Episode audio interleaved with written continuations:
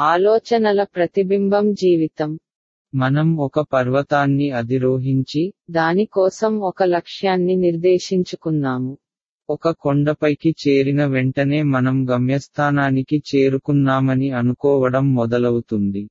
కానీ నిజం ఏమిటంటే తదుపరి పర్వతం ఆ కొండపైనే ఉందని మనం గుర్తించలేము. జీవితం ఇలాగే ఉంటుంది. ఉదాహరణకు మనం పదో తరగతిలో పాఠశాలలో మొదటి మార్కులు తెచ్చుకుంటే అది అయిపోయిందా? పన్నెండో తరగతిలో చేరడానికి అదొక పునాది కాదా?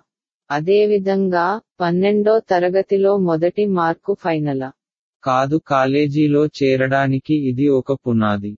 కళాశాల ద్వారా విశ్వవిద్యాలయంలో మొదటి గ్రేడ్ తదుపరి ఉద్యోగానికి పునాది.